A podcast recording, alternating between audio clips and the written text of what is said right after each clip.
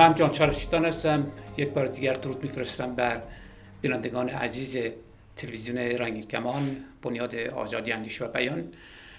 در حضور دوست گرامی آقای اسماعیل وفا یغمایی صحبتی کوتاه داریم در مورد روشنفکران و چه دست روشنفکرانی ما داریم و چگونه میتوان آنها را ماهیت آنها را شناخت و این روشنفکران تا چه حدی در شرایط فعلی ایران میتوانند روشنفکر واقعی و مردمی و برای منافع مردم و خواستار سعادت، آزادی، برابری در میان جامعه در بند ما باشند و چقدر اونها در واقع میتوانند روشنفکرانی باشند که ساخته و پرداخته اتاقهای فکر رژیم و یا غرق شده در توهمات مسلکی ایدئولوژیکی در دنیای متوهم خود باشند.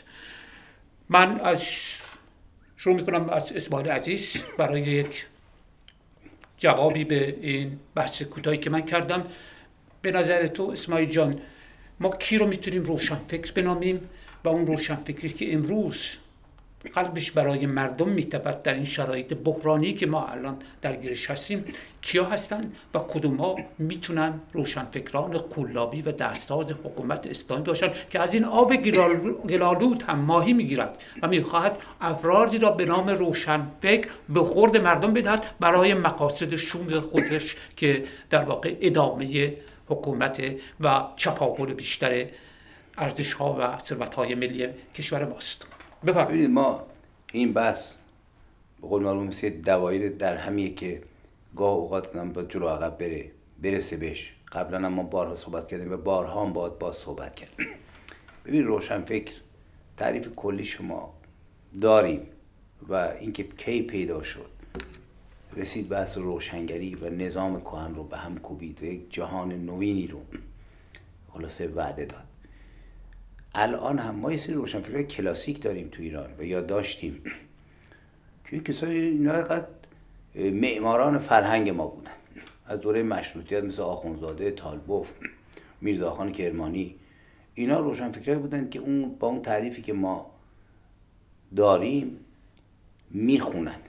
یعنی کسی مثلا مثل میرزاخان ببینیم که تمام 7 شهر عشق و گشت، از پیروی کردن از نمیدونم شیخیان، بعد بابیه، بعد سرانجام شد خودش و جان بر سر سودان نهاد و آثار تکوندهنده رو به جا گذاشته که هنوزم زنده است، من جمله در شناخت خود مردم و عقب ماندگی های مردم ایران، یعنی بیرحمانه. یا مثلا در دوره اخیر امثال ساعدی، امثال شاملو، امثال علی اصفهانی جوادی یادشان به خیر باد و خیلی های دیگه که اینها به قول معروف ستونهای اصلی بودند. در کنارش ما با روشنفکرهای روبرو هستیم که به دلیل مبارزه کردن خب در کنار اینا مثل صمد بهرنگی مثلا یا خسرو گلسرخی. ولی من همیشه تاکید بکنم که اینها مثلا ساعدی یا مثلا شاملو اینها نیستن. اینا بیشتر مبارزان سیاسی هستن که لباس فرهنگی دارن، یعنی بیشتر چهره یک چریک رو نمایندگی میکنه. این مسئله با توجه به این مسئله ببینید روشنفکر کسی است که یک ایده روشن داره و با این ایده روشن برای تغییر جهان و مملکت خودش میکوشه. اینجاست که ما میتونیم بفهمیم کی هست کی نیست. مثلا در داخل ایران من شخصا نظر شخصی میدارم میگم، من کسی مثل محمد نوریزاد رو با اینکه دشمنان زیادی داره ولی راهی رو که طی کرده از پاسدار بودن و حزب اللهی بودن، به قول خودش میگه من یک داعشی بودم، تا کسی که میره دست بچه بلوچ میبوسه یا پای بچه بهایی رو ایده میگن اینها رو تظاهر میکنه. من باور ندارم، برای اینکه اگر کسی در ایران زندگی بکنه دم دهان ولی فقیه حاکم میدونه که شب ممکنه بیاد از صورت خواب بکشن بیرون و خفش کنن یا زن و بچه‌ش هزار بلا سرش بیارن. بنابراین اینا واقعیه. یا کسی مثل استاد بادکوبی شاعر، من بارها گفتم، یا کسی مثل آقای هالو. ببین اینا روشنفکرن. ممکنه که آقای هالو مثلا 100 تا کتاب کمتر از آقای بادکوبی خونده باشه یا رمان نویسیش مثل دکتر غلامحسین ساعدی نباشه یا شاعریش مثل احمد شاملو. من یه بار بدون تعارف گفتم مثلا استاد بادکوبی شعرش مثلا از شعر اخوان ضعیفتره، ولی کارکرد شعر استاد بادکوبی به دلیل اینکه روی تضاد اصلی جامعه سوار شده، بردش از شعر اخوان بیشتره تو مرحله کنونی. یعنی جنگل خاموش بود و درختان به خواب در مهدی اخوان ثالث که یک منظومه فلسفیه که به نوعی به تراژیک بودن جهان میپردازه، بارها منو تکون داده، ولی اون حرکت ایجاد نمیکنه تو جامعه. شعر بادکوبه است که ایجاد میکنه، یا سیمین بهبانی. سیمین بهبانی رو من نه به خاطر مجموع اندیشاش، بلکه به خاطر اینکه متعهد بود به چیزی که فهمیده بود، به نوری که در اون قرار گرفته بود و جنگید. دوباره می سازمد وطن اگرچه با استخوان خویش. روشن فکر میدونم خواستار تغییر بود، خواستار یک جامعه‌ای بود که از آخوند درش نشان نباشه، هرچند که خیلی وقتا اینو نگفت به دلیل اینکه در خطر بود.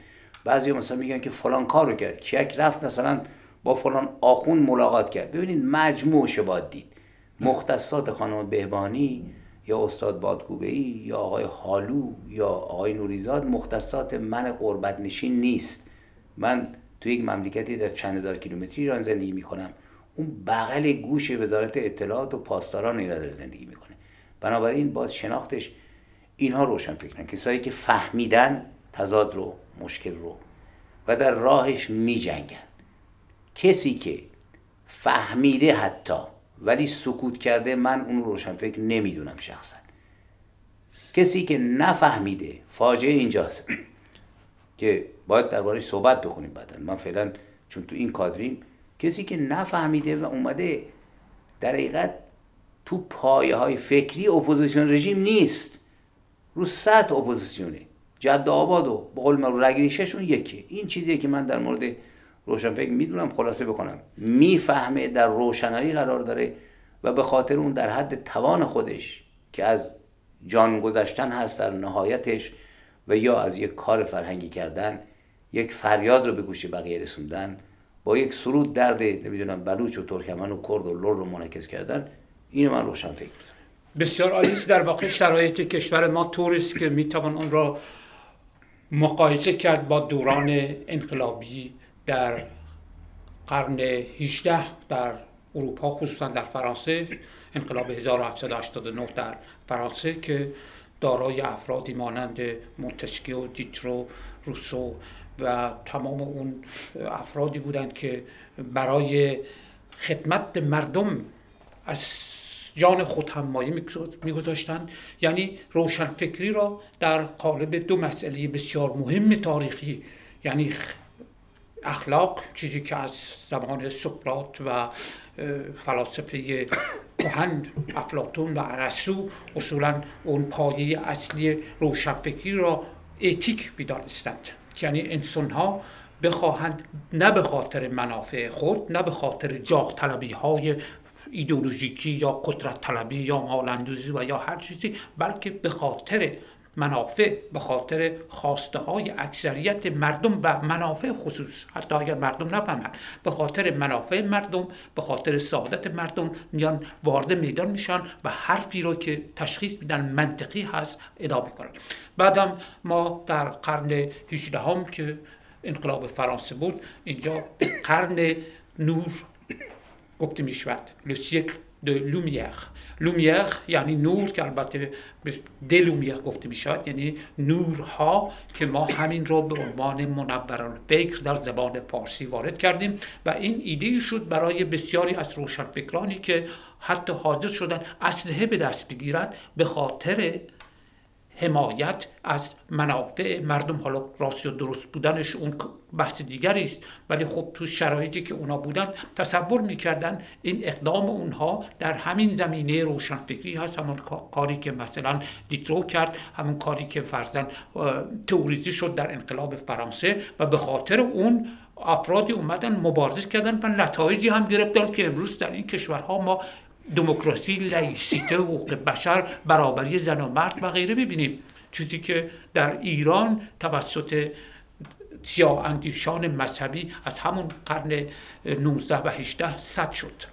خب پس ما یه سری روشنفکر داریم که متحد هستند، یعنی جنبه انسانی اخلاقی خود را با توجه به فرهنگ خود، با توجه به نیازهای اجتماعی خود در کنار خرد یا خردگرایی کانت مطرح میکنن و هر دو جنبه رو بهشون اهمیت میدن، هم جنبه اخلاقی هم جنبه خردگرایی. پس روشنفکری در شرایط حاد کشور ما میتواند ترکیبی از این دو باشد، یعنی انسان برای انسانیت یا انسانگرایی به حساب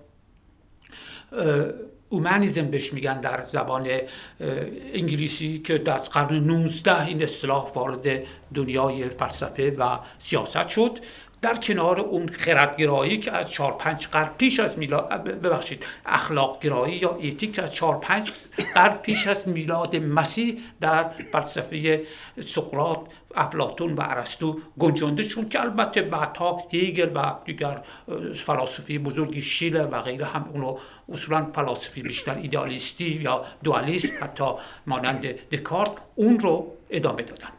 حالا شرایط ایران الان طوری هست که ما به روشنفکرانی نیاز داریم که در کنار اخلاق اجتماعی، یعنی اینکه نه به خاطر منافع خودش، به خاطر جیب خودش، به خاطر امتیازاتی که ممکنه به دست بیاره، به خاطر اینکه میخواد شاه بشه یا امام بشه یا رهبر پرولتاریا بشه، بلکه به خاطر منافع مردمش در کنار اخلاق، یعنی از خودش حتی عبور میکنه از منافع خودش به خاطر منافع جامعهش. این لپ مطلبیش که داریم میگی و ما نمونه های امروز داریم تو ایران. آره نمونه هاشو برخی رو من مثال زدم. متاسفانه ما تو خارج کشور دو تا مشکل داریم، یکی این که فاصله جغرافیایی داریم از ایران، یکی این که این اپوزیسیون های خارج کشور فضای ایجاد کردند که ما نمیتونیم بفهمیم داخل چه خبره. یکی از مهمترین کار اپوزیسیون خارج کشور اگر اصیل باشه اینه که رنگ ها و آهنگ ها و فضای داخل کشور رو منتقل کنه به صدها هزار و میلیون ها ایرانی که در خارج کشور هستند و علاقه دارن اینو بشنون. اینو ما نداریم متاسفانه، یعنی گویا داخل کشور روشنفکرای خودش رو داره، خارج کشور روشنفکرای خودش رو داره. در خیلی وقتا اینها همو قبول ندارن، در مقابل هم میستن. مثلا من شاهد بودم که خانم نسرین ستوده مثلا یه چهره مبارز داخل کشور، خب خیلی ها تشویق میکنن ولی خیلی ها هم قبول ندارن که این مثلا یک مبارزه و میگن مشکوک فلانه، حتی کامنت میذارن اینه که رأی داده، فکر کنم میگن رأی داده. ببین من باز گفتم مختصات ما در خارج کشور با مختصات یک روشنفکر در داخل کشور فرق میکنه. دقیقاً توجه داشته باشیم که بالزاک که میگن که به نوعی از پدران ادبیات سوسیالیستی حتی است، با رمانایی که نوشت، ایشون تو لوژ سلطنت یه جایگاهی داشت، صندلی داشت. ما نمیتونیم اینو نفیش بکنیم برای خدمات. یا مثلا داستایفسکی سروده به اسم زنده باد تزار، زندانش کرده بودن، این ماجرا اتفاق افتاد، می‌خواستن اعدامش کنن، ولی داستایفسکی رو جنایت مکافاتش که نمیشه نفی کرد. بگذریم از اینکه روشنفکران کنونی ایران نه سرود زنده باد تزاری سرودن و نه لوژی دارن در جناح حاکم. در جامعه ایران توجه داشته باشید این حکومت نفی شده توسط مردم، یک مرده است که فقط مونده تندبادی بوزد که مردم اون رو به وزش در بیارن و این جنازه به زمین بیفته. نفی شده فرهنگی است، نفی شده ایدئولوژی. که من وقتی میگم نفی شده کاری به کسانی ندارم که هنوز گل میمارن و میرن کربلا تو سر خودشون میدن، اونا تغییر دهندگان جامعه نیستن. جامعه رو کسایی تغییر میدن که عصبهای واقعیش هستن، عصبهای زنده و جوانش هست و این نسل جوانی که داره رو میاد و روشنفکرانش.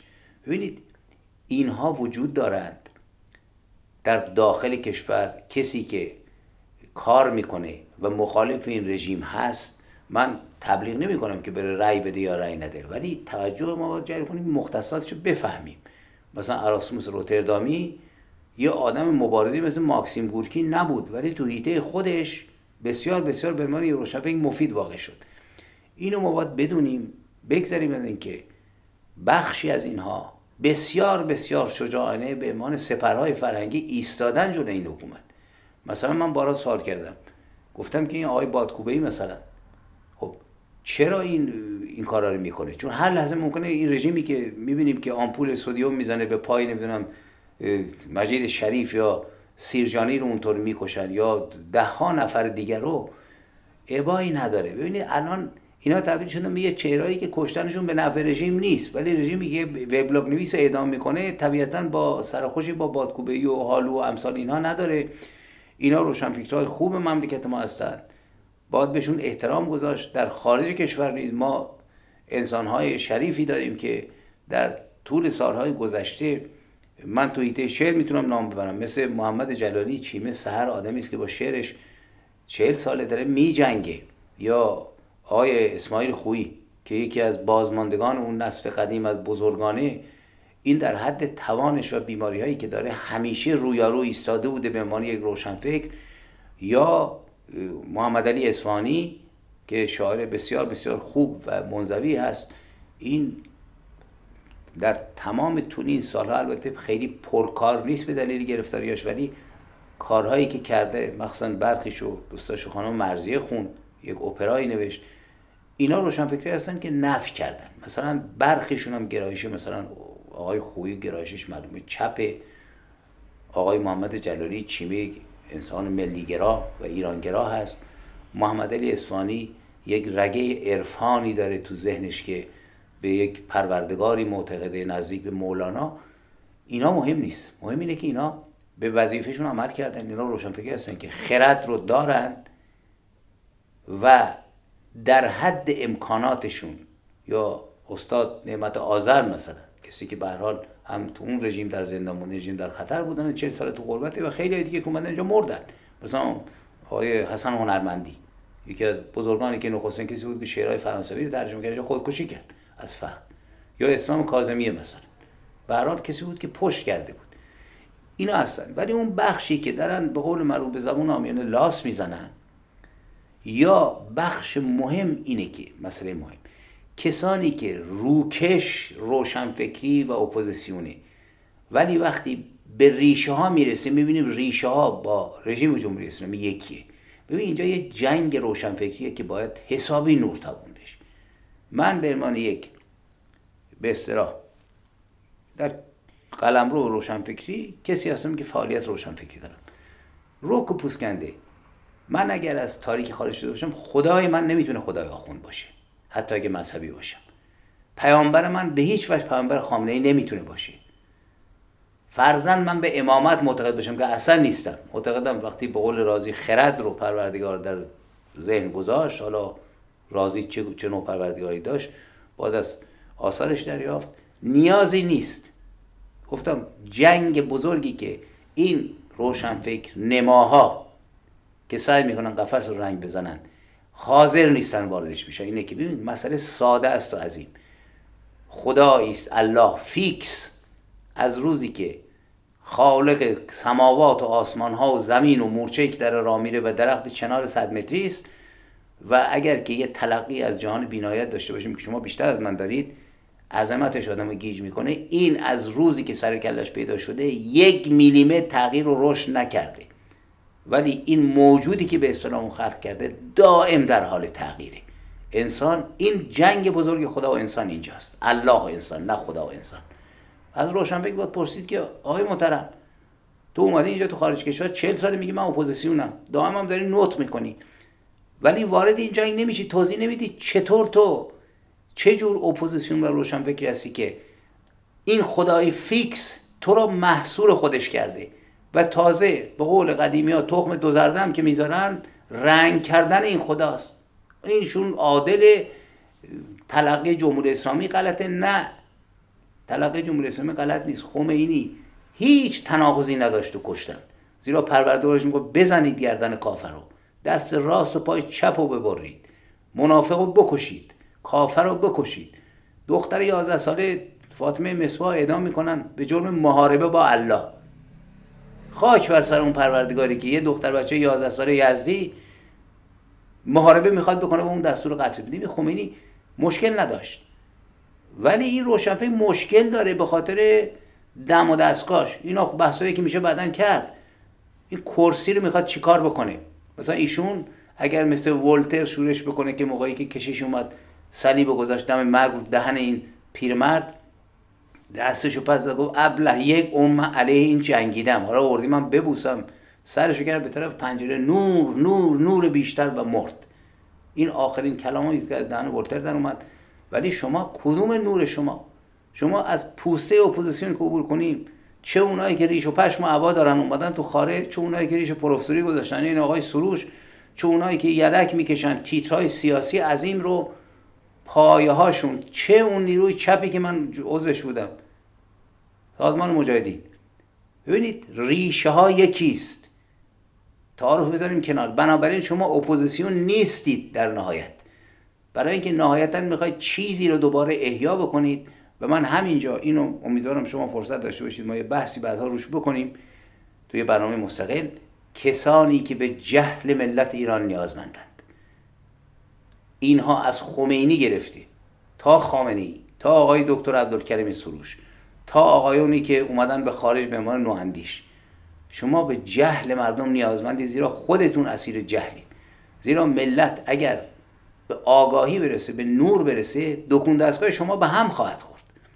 اگر شما بذارید روی میز و ملت ایران رو روزی برسونید که اون خدای زیبای خودش رو بدونه که این نیست و اون مذهبی که معتقده که همش خیره یا ضعفاش میخواد جبران بکنه، شما چیکار میخواید بکنید؟ شما کسایی هستید که هنوز جرئت ندارید این ماجرای امام زمان نقد بکنید. یه بچه 2 ساله رو کردید تو چاه، تک تکتون با موضوع این چه جور مذهبیه، این چه جور فلسفه تاریخی است. ما چه ملت بیچاره‌ای هستیم که تاریخمون میخواد یک بچه 2 ساله شیعه‌ای که رفته تو چاه قایم شده 1400 سال بیاد بیرون، اونم نه تنها ایران بلکه بره تا آمریکا رو آباد کنه. ما وقتی اینو نگاه میکنم اصلا خنده میگیره از خودم. یا مثلا کسانی رو که واقعا باید پرسید، من واقعا درخواست میکنم از افراد دانشمند مثل آقای دکتر بنی صدر که توضیح بدن که آقا مثلا زمان خلافت علی این سرکوب شورش‌های ایرانیان چی بود پس از مرگ عثمان؟ بسیار زیاد. این بس زیاد داریم. من از اکتفا میکنم و خلاصه میتونیم رو تک تک اینا بریم. من همینجا دعوت میکنم به همین دوستانی که مدعی هستن یک فردی در 12-13 قرن پیش در چاهی حضور دارن و زنده هستن، یعنی با تمام این قواعدی که ما در مورد مرگ سلول ها، مرگ متابولیک انسان و تمام این پدیده ها رو اون در واقع پشت سر گذاشته و 1200-1300 ساله که اونجا حیات داره نه. و این آدمی که 23 سالش بوده تو این مدت مثلا میشه به عنوان یک مرد 25 ساله البته قد بلند و زیبا و خوش‌اندام و همه چیز که بیاد دنیا رو به اصل برسونه. و بعدم جالب اینجاست که امام‌های شیعه بعد از اون دوباره میان زنده میشن و هر کدومشون صدها یا هزاران سال هم حکومت میکنن. چرا فقط شیعه هم باید باشن؟ یعنی 10% کل مسلمان‌های دنیا شیعه هستن که حکومت اسلامی خودش رو نماینده در واقع نه تنها این شیعیان بلکه تمام مسلمانان دنیا میدونه. خب شما حاضرید با هر یک از این افرادی که نام بردید رو در رو با منطق خودشون، با همون قرآن خودشون، با همون حدیثایی که از امام جعفر و امام باقر و امامهای دیگه یا از مجلسی و از مطهری و غیره دارن، بیایید بحث منطقی و فلسفی بکنید. حاضرید؟ اعلام آمادگی میکنم. این بینندگان عزیز، این دوست ما حاضره با تمام اونایی که مدعی هستن یک فردی 12 قرن در ته چاه مونده و یا مثلا شب اول قبر و یا وجود جن و پری و اینطور مسائل دیگری که در قرآن نوشته شده. درسته؟ دقیقا. لغت جن در قرآن نوشته شده. حالا مسئله روح اون بحث دیگری. جن که هیچ انسان خردمندی نمیتونه به اون معتقد باشه، ولی در جعفر جنی فکر کنم کسی بوده که حتی اینا شیعه بود شدن و کمک کردن به امامان شیعه در مواردی. اینا تمام مسائلی هستن که باید این نواندیشان به اصطلاح نواندیشان مذهبی اسلامی بیان خیلی منطق با برهان بتونن ثابت کنن وجودشون رو در دنیای امروز که یک بچه 7-8 ساله توی اینترنت میتونه مثلا به وجود دنیاهای که با میلیون ها سال نوری یا میلیارد ها سال نوری از ما فاصله دارن آگاه بشه، چطوری نمیتونه در چاهی که یه جایی مثلا در حوالی بالا یا چهار هم جابجا میکنن، سامورا کجاست؟ سامورا تو جمالان هست، تو هند هم فکر کنم پیداش تاخیرا، آره تو قم هست. خب اینا هم بیان بحث کنن که ببینن این پدیده بالاخره چیه، چطوری میتونن کهکشان هایی رو که میلیاردها سال دوره امروز کشف کنن، نمیتونن این چهار بالاخره پیدا کنن که بالاخره کجاست، تو سامراج، تو قم، تو هند، جای دیگه رفته. آخرین جمله رو شما بگید که ببینید. من فقط یک سوال میخوام مطرح بکنم. ببینید آخوندها و کسانی که مملکت رو دارن غارت میکنن، میلیاردرها، فرماندهان سپاه، رؤسای حزب اللهی، اینا حق دارند که خدای خودشون رو باور داشته باشن، زیرا این پروردگار به اونا همه چی داده. به مدد او و پیامبرش و امامان شیعه سوارن بر قدرت.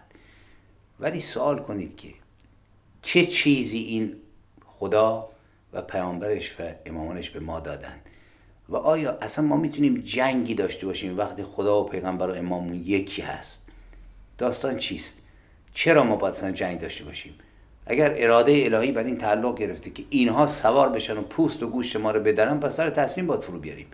ولی اگر اونو قبول نداریم، من اینو روی سخنم با همین به اصطلاح روشنگران و نواندیشان و روشنفکران است که صحبت کردیم که تشریف بیارن صحبت بکنیم. خب این چجوری میشه؟ یعنی شما چجوری میتونید این پروردگار رو قبول داشته باشید؟ و اگر میخواید توجیه بکنید که اونا اشتباه بکنن، بیایید صحبت بکنیم که هیچ اشتباهی نیست. از روزی که پای این پروردگار رسید همین بود. منتها ما دو تا دولت اسلامی بیشتر نداشتیم تو تاریخ ایران. بقیه‌اش همیشه آخوندها و این حکومت کنار پادشاهان بودن و خلاصه به امان کشور. یکی حکومت سربهدارانه، یکی هم جمهوری اسلامی. دقیقاً اینها بودند و الان اینا حاکمند و اسلام دارن رعایت میکنن. این سوال پاسخ بدید که چطور این پروردگار هم ملتی رو داره پروردگاری میکنه، هم خامنه ای رو داره پروردگاری میکنه. این سوالی است که دوستان نواندیش میتوانند در یک جلسه با حضور آقای اسماعیل وفا یغمایی که ایشون هم تحصیلاتشون در رشته الهیات بوده و تبحر زیادی در مسائل اسلامی و فلسفه اسلامی دارند، بیایید و این بحث رو به صورت زنده اینجا یا هر جایی که شما این هستید با آقای اسماعیل وفا یغمایی انجام میدید. من متاسفانه وقت رو باید اینجا این جلسه رو باید تمام کنم چون وقت ما به اتمام رسیده و سپاسگزارم از تمام بینندگان عزیز و همچنین دوست عزیز آقای اسماعیل وفا یغمایی که لطف کردن و این برنامه رو با حضور خودشون بسیار پرمحتوا کردن. تا فرصت دیگر، بدرود.